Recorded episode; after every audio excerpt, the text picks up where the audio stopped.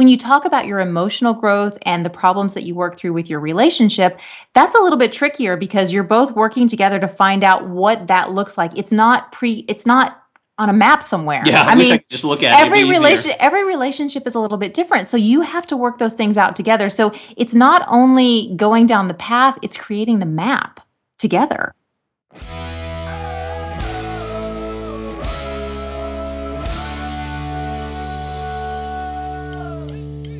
This week is part two of the interview with Warren and Betsy Talbot, authors of Married with Luggage. This is the couple who decided that they were going to recommit themselves to their marriage, and so they sold all their stuff, packed up, and traveled the world. And they are still traveling. So enjoy the second part of this interview, which includes border bribes, the loss of 85 pounds during their travels, and what they have found most difficult while on the road.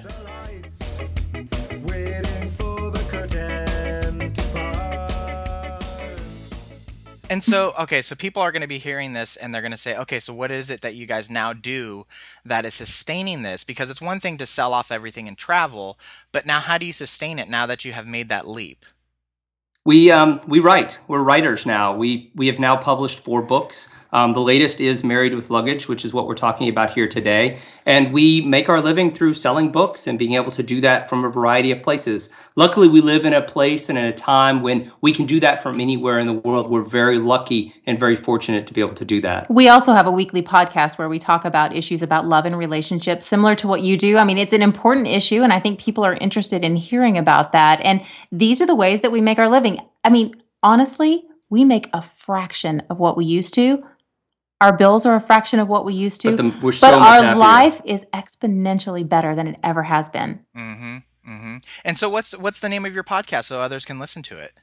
It's the Married with Luggage podcast. See, we have no originality. Yeah, Everything is married simple. with luggage. Yeah. Listen, simple branding. I mean, why reinvent the wheel, right? Very simple people. Yeah.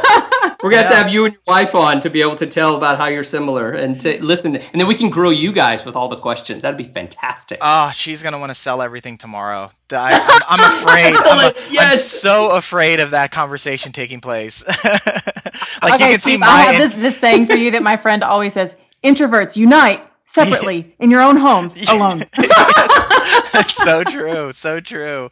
Um, okay, so uh, with all the travels that you guys have now done and all the amazing places that you have seen and the experiences, uh, is there a favorite place the two of you have visited? Is it the same place, or do you have your own each individual places that is your favorite? Um, for me, it would be Mongolia. Um, it's probably the most uh, unexpected joy that I had when I was there. It is unspoiled. Um, if you've ever been to the best example would be like think of like Scotland and what you imagine of Scotland with the rolling hills, but without any fences. So you will or go power lines, or power lines, or, or roads. So you go hours and hours, and you're sitting out there, you know, and we're we go out to the middle of the Gobi Desert, and it's just the two of us and um, and a driver, and he takes us out to spend time with his family and you know we're out in the middle of nowhere and we're there communicating with this family as best we can but we realize just how much beauty they are surrounded by and nothing there is no light pollution there is no roads nothing in the middle of the gobi desert it's the, been the most disconnected and the happiest i've been on this trip. My my favorite changes almost every day, really. Um, you know, I love Spain because we're living there part time now, but I also think you know Scotland is beautiful. It's one of my favorite countries. I love the people. I love the countryside, um, but also uh, you know Antarctica. You can't help but say that because it's so different than any other place in this world that you can go, completely unspoiled. Mm. Uh, well, I I think uh, my wife and I are going to be taking a trip to Scotland next year. So as that mm-hmm. trip gets closer, I will definitely circle back and, and get some tips from you guys. Oh, absolutely. Oh, are you kidding? and we have lots of friends too. Yeah, you may not you may not leave their house though. They may just like capture you, spend the entire time, be like, "What in the world happened to our vacation?" um, uh, okay, so one of the things that I found interesting um, in the book is you talk about your love contract, which is essentially a review process on your anniversary about your relationship of what you're satisfied or dissatisfied with, um, and how to move forward. Now, having this level of open communication is something that can obviously help your marriage. Do you have tips for somebody who reads this and thinks like, oh, I, I like that idea, um, but things that you have learned going by going through this process? I mean, is it like one of the things for me that is kind of scary is part of I think what makes marriage great is that when you when you marry somebody, uh, part of that um, commitment is you don't have to worry about um, renewing a contract. It's you guys are set in stone. Now that's not to say that you don't have to prioritize each other and pay attention to each other and grow together and all that other right. stuff but the but the contract is there so making it an annual thing where there's this um, timeline of every year are we happy are we satisfied are we doing what we need to do uh, I guess what do you what do you say to all that that I just threw at, threw at you right there? well, Steve, the way I look at it is you, exactly what you said. You you've made this this lifelong contract at the altar, and you talked about how you need to prioritize that afterward. But so many people forget that, and we forgot that. Yeah. And so the one year contract allows us to to actually fulfill that big agreement that we said to each other, and it I think by having that out, it increases our likelihood every single day of treating our relationship like it needs to be treated. I don't think we, either one of us, has ever gone into one of these contract negotiations thinking that either party is going to leave. Yeah, and I think that we all have this romantic notion that love is just going to kind of carry us through. love is all you need. Yeah, that's what the song. I could yeah, break into song now. No, but uh, well, what, but what I found was that there is a need for some type of uh, and it sounds so terrible, but this structured element that you needed in order to deliverables have a, have a dialogue. Yeah. And so what we do is we go out in the morning. We've done it on hikes. We've done it in um, we've done it in pubs. We've done it in a variety of places around the world. But we take a piece of paper and the two of us have a list of questions and we have our ideas and we have kind of, you know, it's, I always call it our Festivus, you know, experience uh-huh. of all the ways that you've disappointed me. And the, feats of strengths is simply innuendo for sex later. And so, but to me, that's what I enjoy is I enjoy the idea that it sparks conversations that we've left unsaid for a year. But I think you really have to start with the way that we did with the the list how you want your life to look. You have to have that foundation in place before you can implement something like this. So once you have those conversations and you know the goals that you want to work toward, then every year you can sit down together and first go into it with all the things that are working. Yeah. I love the way that we did this this year. I love the way that you did that. I'm so proud of us for this. That sets you up to have a beautiful conversation about about the state of your relationship and how it can be improved. Not what's wrong with it, but how it can be improved. But when you wake up that morning, when you step out and you decide you're going to have this conversation, we walk into it with the best intentions. Mm. That's what's most important is that the other person loves me. And hopefully they're about to say yes, but even if they're about to say no, I can't I can't wander into this very big conversation in our relationship without a believing that she loves me. And she wants to be there with me uh, for the next year. And the feedback she's given me is to make us stronger as a couple. And so that type of in, of assumptions going in will make so many of your conversations, especially this one, so much better. Well, frankly, going into the conversation, if you if you think that you're going to be out of this, you're yeah. probably not going to enter into the conversation anyway. You're just going to say, I'm out of here or yeah. things aren't great. If you're entering in the conversation, that person says, I love you and I think a lot of our relationship, and I want to live the best life possible with you. And this is how we're going to work it out. Mm-hmm. I, and there, that is sexy. yeah, no, and I think it, I, it, it's funny because there is a comfort in in turning toward each other and wanting to be on the same team, um, which I think a lot of couples turn away from each other because it's easier sometimes than to face Agreed. some of the realities. Because you guys talked about some of the things that were um, you know, not deal breakers, obviously, but some of the things that you were dissatisfied um, and and needing to to address those issues. Um, so I, I mean, I commend you guys for that openness and honesty because I I can't imagine. I mean, I I can understand how frightening it would be to really dig d- as deep as you guys have and and the things that you guys have done. Um, now, one of the things that you write about is all these like really crazy experiences that you have gone through. I mean, you, you mentioned before you leaving, you had to address a coup and, and there was, um, embassy, you know, the political shutdown of the government and possibly not being able to get to the embassy and like all these different things and floods and getting choked by a landlord. Um, is there one unique experience that stands out for you and all the all the stuff that you've experienced in these last couple years? I think the best thing for me was when we had to do our first border bribe. And I I have to say I am an oldest child. I'm a very obedient child. I, I am I am a rule follower. And the first time I realized that we were going to have to break a rule in order to to make something happen and that we were able to do it together, that was a brilliant thing for me and I loved it. And I still to this day out of all the things we've done, I think, "Oh my god, we bribed a guard." yeah, I agree with that. That was going in from Colombia to Ecuador. That was early yeah, on. Was early on in the trip. Um, for me, I there's so many things that are interesting that have really uh, impressed their in, themselves upon my memory. But I would say that for me, riding across the, um, we took a ship from essentially Antarctica to England for five and a half weeks as the only two passengers on the mm-hmm. ship. And my mornings would start where I would get up, we would go to breakfast, we would sit in this huge, you know, uh, room, have whatever we wanted for breakfast, and then we would, I would go sit on the bridge with the officers and just whoever was on duty, and I would just learn how a, you know, I didn't know anything about a ship, but yeah. my it gave me a chance. I had nothing else to do where all I could do was feed myself with new information. And that gave me the freedom and the understanding, kind of that point that I was making earlier about the six months. It was that moment when I realized that I have the freedom to learn about anything right now. I, you know, I can do that.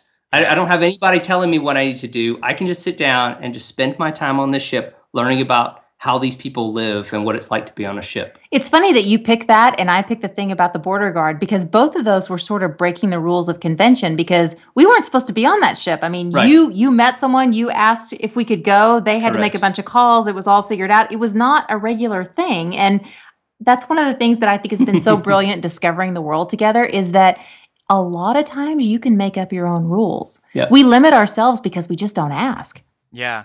I it, it's funny because I think a lot of people do that within marriage itself is they have this idea about what marriage is supposed to be and then mm-hmm. they can find themselves um, in that little box of what they think it's supposed to be and for so many people that convention of how it's supposed to be doesn't work for them um, and they they you know they start their careers and then have the kids and then they distance themselves from each other and then they're miserable for the next 20 years and that's that's it.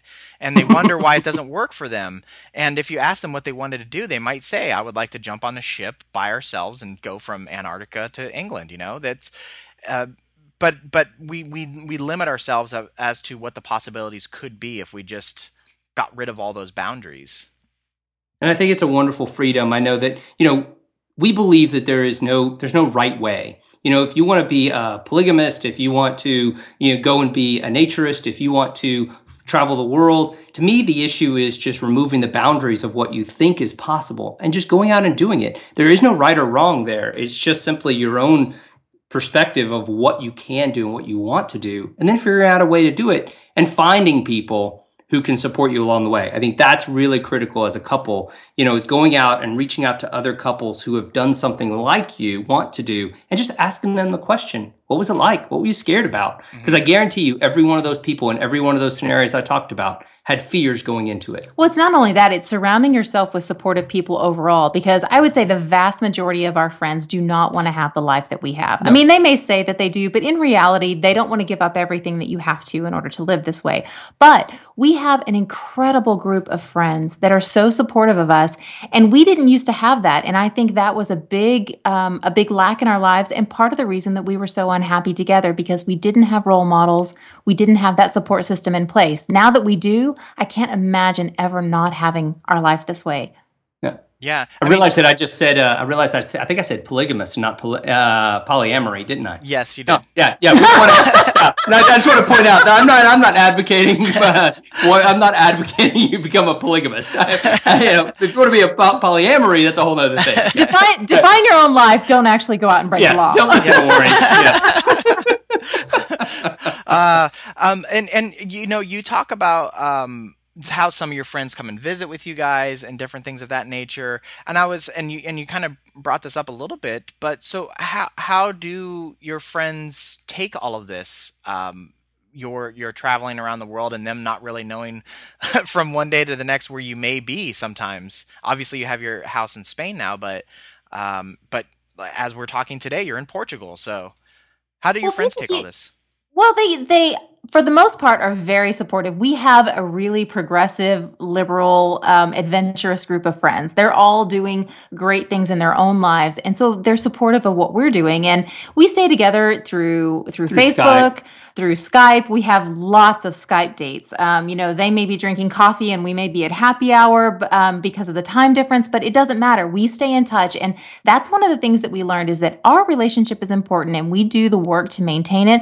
But we also realize that those outside relationships are important too. And you can't let those go to the wayside. You can't say, I'm too busy. We'll catch up later. Gosh, I wish I had time to spend with my friends what you do every day says what your goals are. So if you're not staying in touch with your friends, I mean, we learned this the hard way. You have to make it a priority, and we do. But I also think that there's a large element that says that when you go, when you make a dramatic change like this, what occurs is that it's not the big events that we really miss with our friends. It's those Tuesday night, you know, just pop in and have an impromptu evening and you do a game night. Yeah. That's what we miss.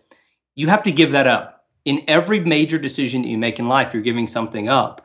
And we recognize that. We try our best to be able to stay connected with our friends and everything. But in the process, we've made new friends around the world that we are visiting with. And so that, you know, it pulls at you sometimes. And there's moments when you're upset but you have to realize what you're getting as well. But it's really an embarrassment of riches at this point. It I mean, we do I have yeah. nothing to uh, nothing to complain about. We have wonderful friends from before we left, and we have dozens of great new close friends since we left that we see on a regular basis. Maybe sometimes more than our old friends, um, but but we do. We have lots of friends.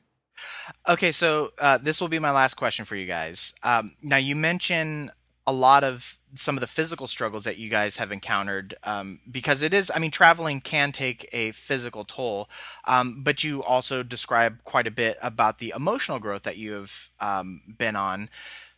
What has been tougher on you both the physical or the emotional? Oh i would say absolutely the emotional but physically holy I mean, holy cow, we've lost 85 pounds together. Um, we're buffer than we've ever been, I think. I mean, all that's been great, and it happens naturally through the course of living. The emotional stuff takes a little bit more work. Yeah. Yeah. last year we did a, so for example, last year we did a 500 kilometer, 300 mile walk in southern Turkey physically that was hard but nothing as difficult as it took to be able to figure out how to spend 24/7 together the issues i mean of how do we communicate how do we not you know how do we get our own time again going back to that introvert extrovert mm-hmm. once we had that realization that was only part of it how do we work through all those elements of what it takes and what she needs and what I need has been really challenging. It's been so rewarding. We're much closer than ever before. But I kind of look at that turkey hike and say, you know, that was amazing what we did. But what I learned out of that hike, and as we wrote about in the book, it's the emotional things that we learned through the course of the hike that I remember. Well, I think it's because you have a map for the hike. You know, I need to get up today and I need to walk so many kilometers to get yeah. to the next spot. And then, you know, that's what I need to do today. I need to have food and water along the way. When you talk about your emotional growth and the problems that you work through with your relationship, that's a little bit trickier because you're both working together to find out what that looks like. It's not pre, it's not on a map somewhere. Yeah, I, I mean, I just look at every relation. Every relationship is a little bit different, so you have to work those things out together. So it's not only going down the path; it's creating the map together. That's very, that, that that is such a great way to put it too, because you're right. There is no map for that emotional journey that you're going on, whereas the physical one, it, it's all plotted for you. You're exactly right. Um, well, so okay, so this is what I'm going to do.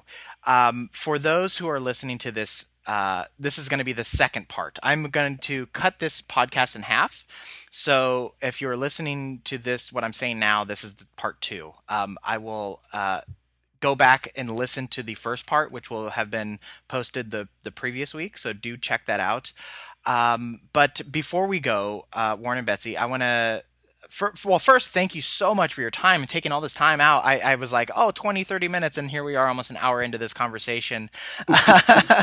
um, so thank you guys so much for your time. I really appreciate it. And um, hearing, hearing your stories, uh, it's a great pleasure. So thank you so much. Thank oh, you, thank Steve. You, this Steve. has been a great conversation. Yeah, I really, really enjoyed it. it. Love to connect with people that are of like mind with you and your wife as well. Uh, so before we go, though, I do want to give some information to our listeners. Okay, so your book, once again, is Married with Luggage What We Learned About Love by Traveling the World. Uh, we will post a link, uh, we'll put it in our bookstore on our website, uh, but we will post a link. I'll put a link next to the podcast uh, link on our uh, podcast page. Uh, but where else can they find uh, your book? This, not just this one, but like as you mentioned, you guys. I mean, this is what you do. You, you write and you have your podcast. So where can they find all that information? You can find everything you want to know about us, our podcasts, and our books at marriedwithluggage.com. All right, that's simple enough. And, uh, and how about the social networks? Are you guys on Facebook and Twitter and all the other good stuff? We have a great community on Facebook at Married with Luggage, and um, every day we're posting pictures and videos and status updates. And there are some really um, interesting people that follow along, so you'll you'll definitely want to enjoy the conversation there. Okay, awesome. So uh, check that out, marriedwithluggage.com. And uh, I think we're also going to post an excerpt from the book, Married with Luggage. So if you listen to this and you want to get some more specific detail about actually what transpired during their travels, uh, do a search on the website for that. Um, or, you know, better yet, go buy their book and get all their stories. So, uh, or at least all the ones they're willing to share with us. so, thank you, Warren and Betsy, so much, and uh, hopefully we reconnect in the future. I had a really great time, and I, I'm, I'm assuming you're going to have another book out sometime in the future that we can discuss. Absolutely. Next year we have another one coming out, and we'd love to share it with you. Oh, sounds good. All right, thank you guys, and we'll talk again soon. Thanks, Steve. All right, bye. All right, that is going to do it for us this week. I hope you enjoyed this episode. Again, go back to episode 322 to hear part one. You can find it on iTunes, you can find it on Stitcher, uh, or you can always find it on our website, hitchedmag.com, under the podcast link. Thank you very much for listening, and until next time, take care, everybody.